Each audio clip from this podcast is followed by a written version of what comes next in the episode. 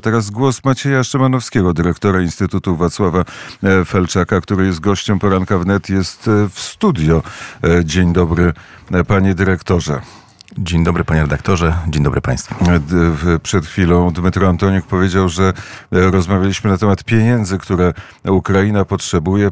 Stwierdził, że pieniądze, które chce Unia Europejska przeznaczyć Ukrainie 19 miliardów euro są blokowane przez premiera Orbana, przez Węgry. Jaki jest komentarz? Czy tak jest faktycznie? No, Unia przede wszystkim twierdzi, że nie ma pieniędzy, a, e, ale jeżeli by miała, no to, e, no to trzeba jednak zmierzyć się z tą rzeczywistością. Węgry są, e, podobnie jak Polska, objęta, objęte nieformalnymi sankcjami i starają się blokować i, i przypominać sprawę, że jeszcze nie otrzymały żadnych pieniędzy z tak zwanego KPO i w tej sprawie również ukraińskiej, ale wielu innych starają się, bo zwykle pod dużym naciskiem ustępują, starają się przełamać tę, tę, te nieformalne sankcje nałożone na, właśnie na, na Budapeszt. E, czyli krótko mówiąc, jest to gra premiera Orbana z Komisją Europejską, w której chce E, wygrać, czyli otrzymać to, co Węgry powinny otrzymać w ramach KPO, które, e, które zostało przez i Węgry, i Polskę zaakceptowane w 20 roku, w grudniu zresztą. Jest jakaś rocznica tej akceptacji. Dokładnie tak, z tym, że bardzo wiele państwom Unii Europejskiej e, ta gra jest na rękę. Bo? Bo też się nie kwapią z przekazywaniem jakichkolwiek środków Ukrainie. Mm, Myślę o Austrii, o Chorwacji. No bo, o Słowacji. Bo zmienia się atmosfera w Unii Europejskiej. Czy takie wpływy ma Władimir Putin? Bardzo dobre pytanie. Mm, myślę, że powinniśmy temu poświęcić całą audycję, e, jedną z najbliższych, może już poświątecznych. Z całą pewnością e, e, wpływy czy, czy rosyjskie, czy chińskie są zdecydowanie zbyt duże, jeśli chodzi o Komisję Europejską i Parlament Europejski.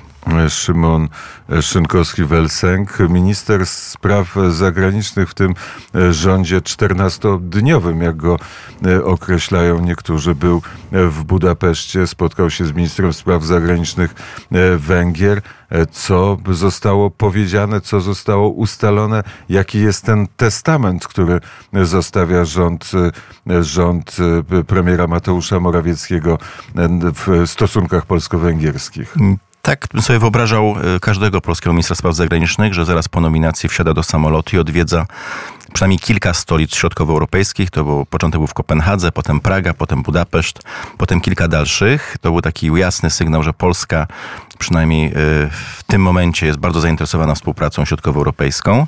Natomiast e, wizyta dotyczyła przede wszystkim e, tej próby szybkiej centralizacji Unii Europejskiej przed, e, tutaj otrzymał nasz minister pełne wsparcie ze strony Budapesztu, który też to śledzi z niepokojem te ostatnie próby. Ja bym tylko zacytował e, jedno zdanie ministra spraw zagranicznych Węgier, który chyba dobrze e, charakteryzuje atmosferę tego spotkania. Minister Siartu powiedział innymi takie zdanie. Postrzegamy stosunki polsko-węgierskie jako coś więcej niż przyjaźń i więcej niż rodzaj sojuszu. My na Węgrzech traktujemy stosunki polsko-węgierskie na poziomie braterstwa. Także nie mamy aż tak wielu ministrów spraw zagranicznych w Europie w tej tej chwili, którzy by tego rodzaju słowa pod adresem polskiego ministra wymawiali. Mm, tylko powiedział to do ministra e, rządu, który prawdopodobnie, który na no, nic nie ma na pewno, bo przecież może być odpukać trzęsienie e, ziemi przecież przed e, poniedziałkiem, ale który nie otrzyma wotum zaufania. Zmieni się rząd w Polsce. Premier Donald Tusk na pewno nie jest sympatykiem rządu węgierskiego, nie jest sympatykiem pana Orbana. E, tak, ale ta zmiana dotyczy, ewentualna zmiana dotyczy, dotyczy Warszawy, e, natomiast nie, nie, nie, nie zmieniają się jeszcze rządy w Czechach właśnie, czy na Węgrzech i w paru innych miejscach. I te rządy były uczulone na pewne kwestie. Ja przypomnę, że e, na przykład w Niemczech, po, zaraz bezpośrednio po decyzji Parlamentu Europejskiego dotyczącego zgody na otwarcie traktatów, Pierwsze hasło, które się pojawiało w wyszukiwarce Google, na, na, jeśli chodzi o, o pracę tego dnia Parlamentu Europejskiego, dotyczyło pestycydów, jakieś uchwały w sprawie pestycydów. To te zmiany są przeprowadzane celowo bardzo po cichu w wielu, wielu stolicach europejskich. No nie przykłada się do tego należytej wagi tego rodzaju wizyty, jak, jak wizyta ministra Szynkowskiego Welsenka, e, myślę, że uczuliła jednak i, i pobudziła do myślenia no, naszych przyjaciół, tutaj przynajmniej w Europie Środkowej. Pewno e, pobudziła, ale ta pobudka właśnie będzie e, krótko trwała. Za chwilę minister Radosław Sikorski odwiedzi może te, a może inne stolice i Polska i Warszawa będzie mówić innym głosem. Najprawdopodobniej tak, ale zawsze warto dać się przyjemnie zaskoczyć. Często bywa pan w Budapeszcie. Ostatnia pana wizyta w Budapeszcie dotyczyła czego? No, realizacji kilku naszych programów, e, między innymi e, pod, też podpisałem umowę na uruchomienie lektoratu na takim, od, takim odpowiedniku e, Warszawskiej Szkoły Administracji Krajowej Szkoły Administracji Publicznej, czyli na Uniwersytecie Ludowika, ale mieliśmy kilka, mieliśmy obóz językowy dla młodzieży, która się uczy języka węgierskiego.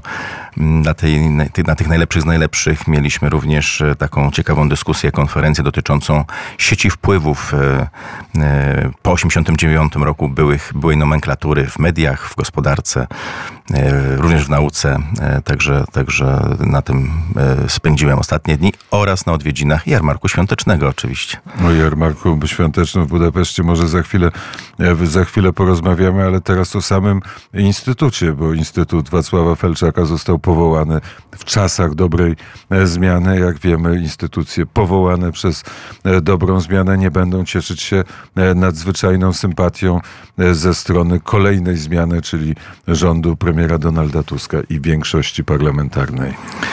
To byłoby bardzo źle oczywiście, bo ja żałuję, że tylko tego rodzaju instytut, jakim jest Instytut Felczaka, e, pozostaje takim trochę samotnym białym żaglem, jeśli chodzi o stosunki międzynarodowe. Takie tego rodzaju instytuty powinny być powołane e, na kierunku właśnie słowackim czy czeskim.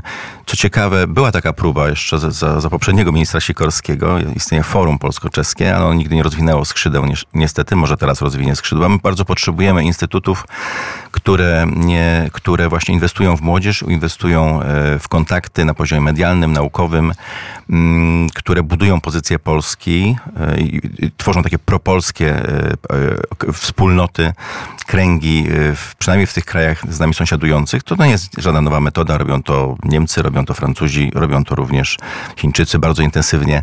Także tutaj tego rodzaju instytut, jak, jak, który mam przyjemność prowadzić i zawiadywać jego pracą, no świadczy o tym, że Polska w ostatnich latach przeszła do tej wyższej ligi, jeśli chodzi o uprawianie dyplomacji na świecie. Udało się wejść na uniwersytety, udało się namówić Polaków, młodych Polaków do tego, żeby uczyli się węgierskiego i młodych Węgrów, żeby zapoznali się dla nich z trudnym językiem polskim? Tak, no uczymy w Polsce około 200 młodych ludzi e, w 20, w 20 szkołach, e, głównie średnich, plus lektorat języka węgierskiego na Katolickim Uniwersytecie Lubelskim w czterech szkołach e, e, na Węgrzech, plus właśnie ten lektorat, który uruchomiliśmy na uniwersytecie, o którym wspomniałem. Mamy zamiar dalej rozwijać nauczanie języka. To z tego powodu, że my nie uczymy tylko języka, ale to jest również nauka kultury, nauka sposobu myślenia współczesnych Polaków, nauka przekazywania informacji e, o tym, jaka Polska jest i czemu zawdzięcza swój sukces. I że mamy w końcu 16 najbardziej popularny język świata. Polski? Język polski. E, cieszymy się z tej po, po, popularności, ale e, nie cieszymy się z wyników badań umiejętności licealistów. Jakie to są wyniki, na co wskazują? To są badania przeprowadzone od 20 lat, badania PISA, zdolności młodych ludzi w wieku lat 15-16 to jest próbka e, w 81 krajach e, wśród młodzieży w liczbie 700, 700 tysięcy blisko. I obserwujemy od lat e, no, stopniowy zanik umiejętności czytania ze zrozumieniem, liczenia oraz wiedzy ogólnej, zwłaszcza w Europie, zwłaszcza w Unii Europejskiej. Także ten ranking wygląda e, w ten sposób, że na czele jest Singapur, Japonia i Korea Południowa. Nie ma Chin, ale tylko dlatego, że Chiny w ubiegłym roku nie brały udziału w tym badaniu z uwagi na lockdown e, i pandemię. e, honoru w pierwszej dziesiątce broni Estonia i Szwajcaria e, w tym zestawieniu. E, Natomiast no, warto podkreślić bardzo dobrą pozycję Polski, bo to jest 12 pozycja wśród tych 81 państw, jedna z wyższych, tuż za e, Wielką Brytanią. 15 jest Re- Republika Czeska, 21 jest Litwa, Niemcy są 22, Francja 23, Hiszpania 24, Węgry 25. Słowacja 32, zamyka tę stawkę Palestyna i Kosowo. No, to jest też pe- pewien, trwa dyskusja, mo- może akurat mniej w Polsce, ale jest bardzo intensywna dyskusja w Czechach, Słowacji w tej chwili, co zrobić z tym fantem. To jest częściowo odbicie e, zamknięcia szkół bez wątpienia e, w czasie pandemii, ale mówi się również o tym, żeby w Czechach chociażby, e, żeby zakazać używania telefonów komórkowych na lekcjach, bo to ma wpływ niestety negatywny na, no po prostu na, na to, co, co młody człowiek chłonie w szkole. Powiedział pan o czytaniu ze zrozumieniem, to postaram się teraz ze zrozumieniem przeczytać. Krak- e, jarmarki bożonarodzeniowe z Polski, Węgier i Czech w, w europejskim to top 10. Krakowski jarmark bożonarodzeniowy zajął pierwsze miejsce, a w Budapeszcie trzecią lokatę w najnowszym rankingu jarmarków bożonarodzeniowych. W pierwszej dziesiątce jest również Wrocław, Poznań oraz czeska e, Praga. W Budapeszcie ten jarmark, y, rzeczywiście to zdjęcie wygląda na to, że ten jarmark w Budapeszcie jest imponujący. Y, No, od Hiszpanii po, po Grecję przyjeżdżają turyści właśnie w tych dniach. E, Kilkaset straganów z rękodziełem, z różnymi przysmakami. No i przede wszystkim fantastyczny lek na ten ból głowy, który nas ogarnia w okolicach świąt. Co kupić osobom, które kochamy. Także duży wybór różnych ciekawych rzeczy. E, Kto ma troszeczkę czasu, to, to, to na pewno warto w tych dniach e, odwiedzić Budapeszt. A skoro o jarmarkach, to my przypomnimy Państwu o tym, że jak zbliżają się święta, to można się e, zastanowić i zostać marynarzem albo bosmanem na naszej żółtej łodzi podwodnej. Prosto, można to łatwo zrobić. patronite.pl, ukośnik Radio Wnet. E, Dziękujemy tym wszystkim, którzy już są na naszym pokładzie. Ponad około 1200 osób. Powiem oczywiście, jakie są, ile dokładnie. Wszystkim bardzo serdecznie e, dziękujemy. Apelujemy do tych, którzy już są o podawanie numeru telefonów albo o wypełnianie ankiety, bo, bo mamy taką ankietę na razie muzyczną. To jest pierwsza taka ankieta dla e, naszych, e, naszych współpodróżników. Ankieta muzyczna, ulubiony utwór, i wtedy w poranku, w popołudniu czy w ciągu dnia możemy korzystać z tej playlisty i też będzie specjalna audycja e, dzisiaj stworzona przez e, właśnie naszych e, patronów od 18 do 19. Muzyka, marynarzy i bosmanów. Panu dyrektorowi wręczę taką ulotkę i też zachęcę do tego, żeby, żeby wstąpić na nasz pokład. Język węgierski nam się na pewno przyda, bo płyniemy w daleką podróż. Bardzo dziękuję i gratuluję Radiu Wnet. Maciej Szymanowski, dyrektor Instytutu. Ale nie powiedział pan tak, we, tak, będę na tym pokładzie. Ja jestem jeszcze na lądzie. Och, ciężko z tymi Węgrami, bo rzeczywiście nie ma dostępu do morza Republika Węgierska. Maciej Szymanowski, dyrektor Instytutu Wacława Felczaka, był e, gościem poranka wnet.